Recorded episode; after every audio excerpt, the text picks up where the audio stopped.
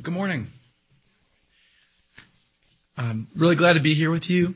Um, I haven't really spoken much in the past couple of days, so I really didn't know what I was going to sound like when I opened up my mouth. Uh, on Friday, no sound was coming out, so praise the Lord, there's something coming out of my mouth. But uh, I'm again, I'm so glad to be with you. My name is Rob Heron. I'm the campus minister with Reformed University Fellowship at Appalachian State in Boone, and put that water there. This morning we're going to be looking at Revelation chapter 3, verses 7 through 13. Might seem at least an interesting choice to jump into the book of Revelation. But this, this text is, is a great encouragement. It's very timely. It's obviously ancient. This is God's word, and yet it is so timely for us. Here in the book of Revelation, there's so many things that we could say about the book, many things that it is. But it is really at its heart an unveiling of reality. This is an unveiling of the way things really are. And here in this particular part of the book, the risen Jesus is sending authoritative messages of challenge and encouragement to the churches. Uh, here, this is a, a letter, this is a message coming to the church in the ancient city of Philadelphia. And here, as reality is unveiled, we find that things are not always what our eyes tell us that they are, and that reality, what's really true of who God is, who we are, and the way the world is, is so much better than we often know or even hope. So you can uh, read with me Revelation chapter 3, verses 7 through 13. And to the angel of the church in Philadelphia write, the words of the Holy One, the true one, who has the key of David, who opens and no one will shut, who shuts and no one opens. I know your works. Behold, I have set before you an open door, which no one is able to shut. I know that you have but little power, and yet you have kept my word and have not denied my name. Behold, I will make those of the synagogue of Satan who say they are Jews and are not, but lie. Behold, I will make them come and bow down before your feet, and they will learn that I have loved you. Because you have kept my word about patient endurance, I will keep you from the hour of trial that is coming on the whole world to try those who dwell on the earth. I am coming soon. Hold fast what you have, so that no one may seize your crown. The one who conquers, I will make him a pillar in the temple of my God. Never shall he go out of it, and I will write on him the name of my God, and the name of the city of my God, the New Jerusalem, which comes down from my God out of heaven, and my own new name. He who has an ear, let him hear what the Spirit says to the churches. This is the word of the Lord. In Boone, just like in just like here, there are weeks where it rains and it does not stop, and those are often followed by weeks where it continues to rain. And a couple of years ago, we had one such week followed by another such week. And I was getting really tired of it. And so finally, one Saturday afternoon, the sun came out, and I was very glad because there were so many projects outside that I wanted to get to. One project was that I wanted to go and build a fire pit. I had bought all the materials from Lowe's the stones to take down into the woods to put it together. And this was my golden opportunity. And I had two options. Either because our property is really described by the street name we live on. It's Fern Cliff. We live on a cliff that's covered in ferns. So either I could load up all the stone into my car and drive it down there. Otherwise, I'd have to be carrying stones or wheeling them down the cliff maybe 50 times just to get all of the stones down there, which would basically be a CrossFit exercise. And I don't do CrossFit. So I told my wife, I think I'm just going to put all the stones in the car and take that all the way down the path that leads down to the, to the woods where it's flat. And she said, don't do that.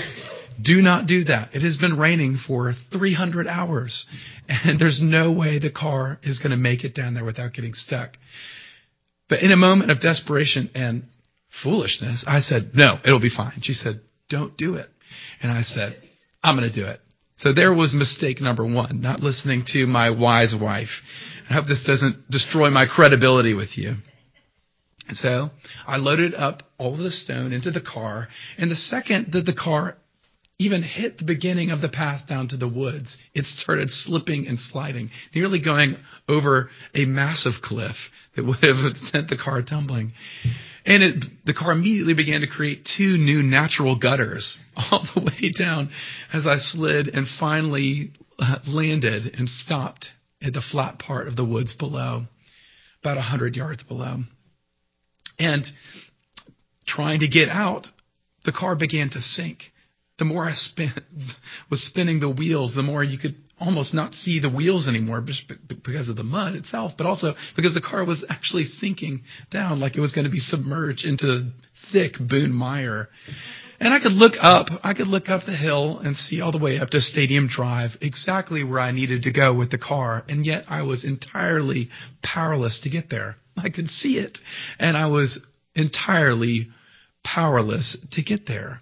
To give an end to the story, I had to call a tow company and they had to send not on the guy looked at what had happened and it was kind of a we need a bigger boat sort of moment. And he they only had to send one truck but two trucks. So it was one truck pulling another truck pulling my car out of the woods. And the guy gave for some reason even in spite of that gave me a discount i think out of mercy just feeling bad for me. Felt like he needed to do something. But this this experience of seeing where we need to go and, and often feeling powerless to get there can feel often like the Christian life. It can feel like that. We know with some kind of clarity where we are called to go. We know corporately, as the church, we are called to baptize the nations. We're called to reach the lost. Corporately, we're called to grow together. Individually, we are called to grow in maturity to become more like Jesus. We know that. We can see it. And yet, so often we feel weak, incapable, powerless to get there we look at our own lives and we see that we're not exactly where we want to be. We're not as far along as we had hoped. We look at the church and we don't see as many of our neighbors coming to the church, coming to faith. The same kind of problems in our town and our county, the same kind of miseries, they persist. Even if we just look at our own personal lives, our families, we, we look at the goals that we've, we have and we had, and we're not quite there and in the in the incapability, in our powerlessness, and our weakness, what do we do? Kind of playing in, in the midst of, of all that kind of experience is the world symphony of power and invitation to power. Because throughout every age, the, the path to the good life, to get where you need to go, to be whole, to be full, has not been weakness, it's been power, self made strength even just in our within our own frame of reference, for me, thinking especially being around students a lot, the word, a word that gets used now a lot is empowerment. Empowerment. We need to be empowered, which is really a message of activating self confidence, just drawing the strength within. You've got it within you to get where you need to go. So just dig deeper. That seems to be the message that so many students, not just so many of us, are hearing. And there, there's some truth to these messages to the extent that they emphasize that people are valuable and that we're not robots. But they are selling ultimately a false narrative of how we get where we need to be going, of how we get to the good life. Because they're ultimately selling us that it's through taking charge, it's through empowerment, it's through you. But that is not the gospel. And, and, no doubt, just have to admit that this message at least has the capability of getting into the church and getting into us. The church is called toward an ultimate victory, but if we feel powerless, how do we get there? Maybe it's through empowerment. It's through better mobilization, better branding. We just need to draw the strength within. We need to appeal more. We need to be more efficient. And some of those things are not entirely bad in themselves. But it gets sold to us that this is the way you get where you need to go. And the in our individual lives, we can begin to, to essentially see our lives as a self improvement project, self betterment project, with the gospel of Jesus affirmed in the background. It's about just getting better, you on your own, getting better and better. And, and yes, God is involved. We begin to view the solution to powerlessness as the pursuit of power. And to people like us who so often feel incapable or feel powerless, Revelation 3 confronts that love of power and gives us this encouragement that God loves the powerless. God loves the powerless. And so I want to uh, explain, help us under, understand a little bit of, how we see that here in this text that God loves the powerless by looking at two things. We're going to look at what God gives the powerless and what God asks of the powerless. What God gives the powerless and what God asks of the powerless. So first let's look at what God gives to the powerless. So again, the book of Revelation, it's obviously massive in scope and in symbol, symbolism. It's a vision of the past, present, and future, really unveiling the way things are. And focusing again here, Jesus is sending a message to the church in the ancient city of Philadelphia, which is in Asia Minor. Is in Asia Minor. There's a few things we know about Philadelphia. We know that it was located on a fault line, so it was often rocked by earthquakes. So it was, a, it was a place familiar with some kind of material insecurity, not knowing what was going to happen. But even more important, what we know for, about this church that hinted at in this passage is that it was also familiar with a kind of insecurity because of its own seeming insignificance. This was not a megachurch. This is not a church with a massive footprint. They didn't have some very popular podcast. Jesus is straightforward with the church in verse 8 where he says, I know you have but little power. He knows that their power is small, it's little. Perhaps this was a church that was enduring great weakness and illness. Perhaps this was a church that simply was, was small and not financially viable. Uh, and it, it, may be, and what's also headed here is that what attention they did get was seeming to primarily come from opponents who wanted to see them wiped out. They were insecure, small, weak, seemingly insignificant, like an ant that a boot could easily just squash and stomp out. But in light of in spite of and in light of this weakness that this church endures and bears, Jesus gives weighty, even massive promises to them, to the Philadelphians. So what promises does he give them?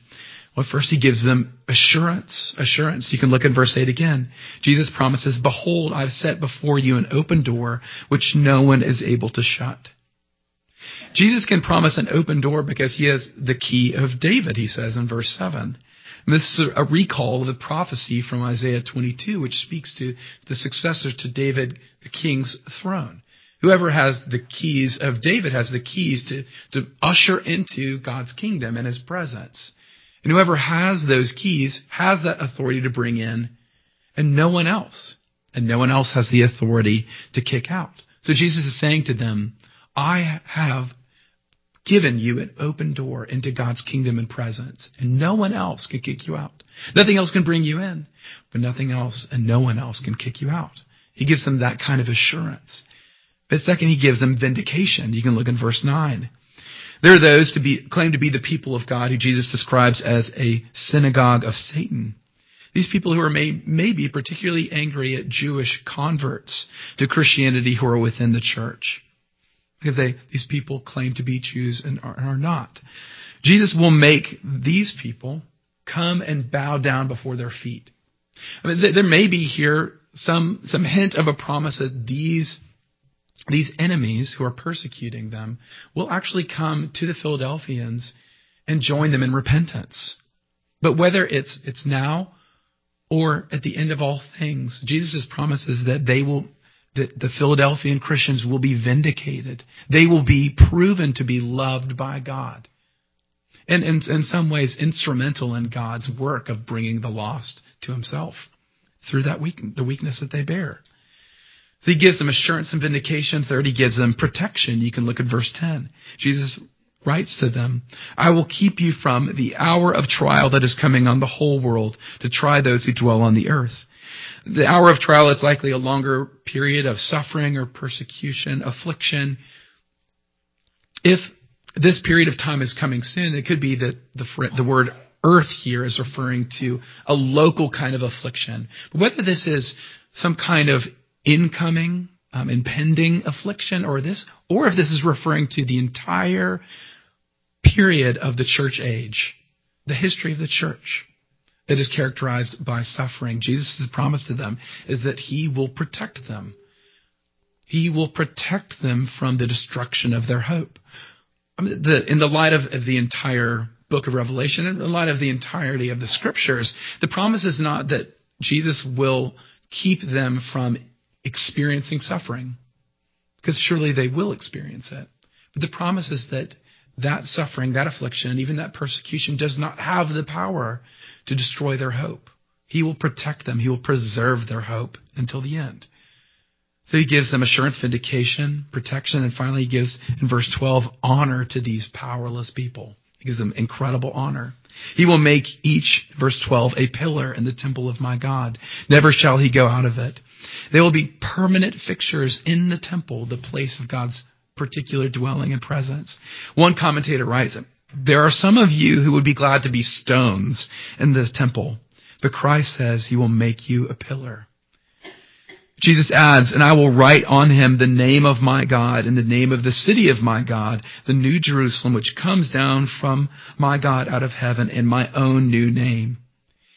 Jesus' own new name, which is the name above all names, the name of the Lord that he has received through the victory of his crucifixion and resurrection. He will bestow that name upon the Philadelphians. Later in, in chapter 22, this gets extended to the entirety of God's people and says that this name will be tattooed on their foreheads, on your foreheads. This incredible honor is given to the weakest and most insignificant of Christians. These promises are for sure, they're not exclusively given to the Philadelphians. I mean, they're given to all of God's people. And there, there is a sense where we could say that it is in spite of the Philadelphians' weakness that Jesus gives them these, because being powerless is not some virtue in itself. It doesn't earn them these. But there is another sense in which it is because of their powerlessness that Jesus gives them these promises. Because being powerless is the prerequisite to receiving them. These are promises for weak people, for powerless people. It's the prerequisite. Henri Nouwen, he was a Catholic priest and author, a very successful man. He was at one point told that his sister-in-law, who was far along in a pregnancy, far along in a pregnancy, she was going to be giving birth to a child that they had, through testing, determined was likely to have severe disabilities. And they had decided to name her Lauren. Laura, sorry. And Nouwen, finding out this news about Laura, wrote this family his family a letter and he wrote, Laura is going to be important for all of us in the family. We have never had a, and he puts in quotation marks, weak person among us. We are all hardworking, ambitious, and successful people who seldom have had to experience powerlessness. Now Laura enters and tells us a totally new dependency. Laura, who will always be a child, will teach us the way of Christ as no one else will be able to do. Nouwen was acknowledging the danger of perceived power. He was an Ivy League kind of guy. He was a successful author. He was a conference speaker. He was unfamiliar with the experience of powerlessness and in some kind of physical or material way. That didn't mean he wasn't powerless. Laura, his, his niece, was not going to be born with a greater, ultimate, or spiritual powerlessness than him. She was going to be born with simply a physical manifestation of the powerlessness he bear, uh, he bore, and we all share. And Laura would be a gift he was writing because she would be an invitation just in her in her presence is invitation to be closer to a manifestation of the promises of God because God loves the powerless. From the perspective of the world, powerlessness equals God forsakenness. If you are powerless, if you are weak, that just simply shows that you're not able to become who you're supposed to be. You're not able to get to the good life. In, in the language of the kind of university setting where I am, you're not able to actualize, you know, you're not able to realize your destiny. Less weak, less dependent, less needy. That's the way to the good life. But in God's economy, it is to the powerless that God gives his promises, and only the powerless are able to receive them and be filled by them individually and corporately. The world looks at a church that is uh, perhaps feels powerless, insignificant, small, or without some massive reach, and it says, You show yourself to be forsaken. The world looks at a church that is persecuted and it says, this is only a demonstration that your God isn't listening to you. Perhaps he can't hear you because he's not there. But from the perspective of the cross, powerlessness is where God's love is poured out. Because in the weakness of the cross, God poured his love and his grace and his might into the destitute, into the needy, into the sinner, the spiritually powerless. It's in our powerlessness that we get every heavenly gift and are filled. Cornelius Pronk, um, writing about this, he writes, A self reliant church will never receive such a promise. Certainly, there may be a lot of activity in that kind of church. There may be many big and impressive campaigns, and they may be organized and thousands of dollars spent on advertising and so on. But the Lord does not bless man made methods and techniques. Only when his people depend on him, realizing their helplessness and weakness, then the Lord will give his blessing. But here's the good news. What does God give to the powerless? He gives his blessing and he gives his love. Because God loves the powerless. That's the first thing. What does God give to the powerless? He gives his blessing and his love and the fullness of his promises. But secondly, what does God ask of the powerless? What does God ask of the powerless? In verse 8, you see, Jesus, he commends the Philadelphians. He encourages them because in the midst of their powerlessness, they have kept his word. Just as he guards and protects them, they have guarded his word, particularly the word of the gospel, the proclamation of what Jesus has done and who he is as Messiah.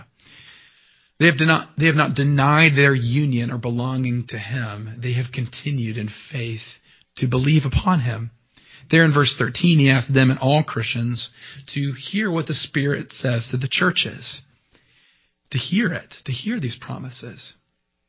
And in hearing, he asks them in verse 11, hold fast to what you have. What you have, these promises I've given to you. Just the reality of belonging to me. Cling to those promises and cling to me. Grasp me. Hold on to me. Keep the word what does this mean for powerless people? When I, when I look at that verb, to keep or to hold fast, it sounds like something that a strong person can do. It makes me think of Appalachian State football practices where they practice ball security drills. You know, someone holds the ball and they have really strong people come up and slap it, trying to strip it away from them because fumbles really bad for a football team. And that requires strength. It requires a lot of, of technique and might, personal might. What kind of holding fast is Jesus calling for, asking for? In 1990, a British Airways flight went horribly wrong. This is an incredible story, and as far as my study goes, this is a true story. An improperly installed window right at, uh, attached to the flight deck flew off in the middle of the flight so that decompressed air rushed into the cockpit, into the flight deck, so that the pilot was beginning to be sucked out of the flight deck into the open air to his death. But right at that moment, a flight attendant was walking into the flight deck and clung to the pilot. And this, this, this flight attendant clung to the pilot's legs as, as most of his body was laying prostrate against the front of the plane while the co-pilot found a way to land the flight safely as the pilot was there out in the, in the middle, nearly flying away, getting frostbitten. He survived. You didn't need to give that ending. He did survive. That's why this is so amazing. What kind of holding fast does Jesus ask of his people? It's the kind demonstrated by the pilot. That's the kind of holding fast that he calls his people toward. He calls us to hold on because he holds us. He calls us to keep his word because he keeps us. He calls us to conquer because he has conquered. He calls us to cling to him because he has sent his spirit in us to, to empower us in faith to cling to him and to move forward each day to cling to him and to continue to press on, not denying him, but proclaiming him and proclaiming our union with him. He is powerful and faithful to preserve us, and so he says, persevere. Practically, what does this mean? I do think that practically this means we are to reject the world's narrative of power in the way that we understand ourselves and what we're what we're meant for and what our lives are all about. Your, your life, my life, is not a story of empowerment, of just getting more and more influence, more strength, more might, more influence, more control. No, it's more and more a, a story of growing dependence, descending into humility so that we might know more and more the might and love of our Father. That is our story. And of course, there is value in improving. there is value in improving your craft or your skill or growing in wisdom as a parent, as a coworker, as a friend, whatever it is, of course. But, but the question here is what are your days? What is your life aiming at? More self sufficiency? More might? More control over your circumstance? No, Jesus says, aim your life, aim your entire, the entirety of your days at me in the weakness of faith, independence. The question again is, in the end, what are you holding on to? Are you holding on to your competence, your name, your control? Jesus says there is, in the end, there is no power in those things.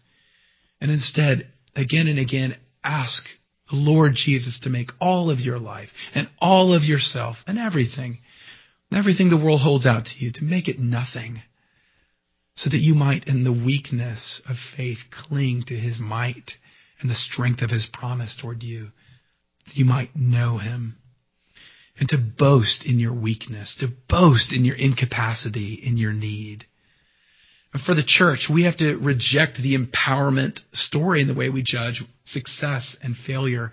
If the church often feels incapable of solving its essential problems, which are the sin problems, it's because it is. If the church feels incapable of solving the problems of the world ultimately, which are sin problems, that's because it is. But God has not called you to empowerment. He's not called you to be the Christ. He has called you to cling to the Christ. He has called you to faith, to move forward day by day, to persevere and to hold on because He's holding you, to keep on because He keeps you. And as we persevere, as we cling to the power of His promise, He assures us that no one and nothing can kick us out. He promises us that in due time He will vindicate us so that in the end we will be justified, declared openly before all of creation, proven to be His people. And that in the weakness of faith, we even be vindicated by in God's mystery, being a part of what He is doing instrumentally to bring the lost to Himself. Jesus gives us honor. He gives us the greatest honor. There is no greater honor than belonging to the one who holds you. And he promises to protect us because no one and nothing and no amount of affliction and suffering can destroy the hope that you have in Christ is in that place of need, in that place of suffering, even in that place of persecution, the Lord is near to you in a particular way. So what do we as a church, what do we boast in? Do we boast in our might? Do we boast in our influence? No, boast in the gospel, the power of God for salvation. There's nothing better that anyone could say of this church than that is a people that boasts in the Lord Jesus. They know their need of Him and they boast in it. That's the thing that comes to mind. There's something powerful about that. Because what does power look like? Does it look like what the world is selling to you? Does it look like self activating? Does it look like empowerment? No, it looks like the cross. The cross of Christ, because at the cross, Jesus conquered the enemies of sin and death, gathered a people for himself, and he proved himself sufficient in all things. And through the victory of weakness, through the victory of the cross, Jesus rose from the dead to be declared the Son of God in power. My senior year of high school, I played football, and I tore my ACL ligament in my left knee before the season even began. And so before anything ever began, I was rendered incapable, powerless, weak, unable to contribute to what the team was doing. Now, given I was not a great athlete, I don't know how much I would have touched the field anyways. I do love telling this because it makes it sound like I was cut down in my prime. You know, I, could have been something. No. But I'm, I tore my ACL, and so I spent every single game with, you know, even if I had my pads on, I was just warming the bench for other people. But at the end of the season, in one of our last games in the playoffs, the team was up by probably 40 points. It was a big blowout.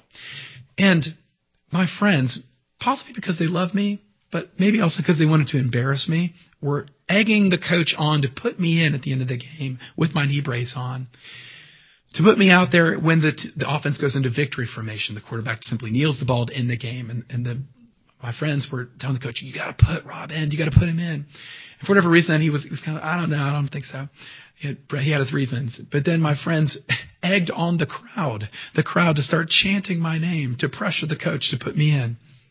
Finally, he did. And so I hobbled out there in my knee brace at the end of the game with, you know, five seconds on the clock. And I just stand, I just stand awkwardly behind the quarterback as he kneels the ball but then the entire team rushes out to me. Only time this ever happened to me. They rush out to me and encircle me. And one of my friends, who's a big dude, he lifts me up in, a, in sort of a Rudy style victory celebration when I had done nothing. I had done absolutely nothing. But he wrapped me up and even lifted me up in the victory. I mean, this is the victory of the Christian at its heart that in our weakness, in our need, and especially in our spiritual powerlessness and need of a Savior, Jesus wraps us up and even lifts us up in His victory to share in the power of His resurrection. Why? Because God loves the powerless. Let me pray. Father, thank you for the good news of the gospel that is for weak people like me. It's for sinners of whom I am the foremost. I pray that today we would um, we would not listen to false stories about how we get where we are going, where we need to go. Instead, we would cling to Jesus, trusting Him to work in us that which is pleasing to yourself, um, and that He's leading us toward the ultimate victory where we will share in the fullness of His promises realized forever. In your name, amen.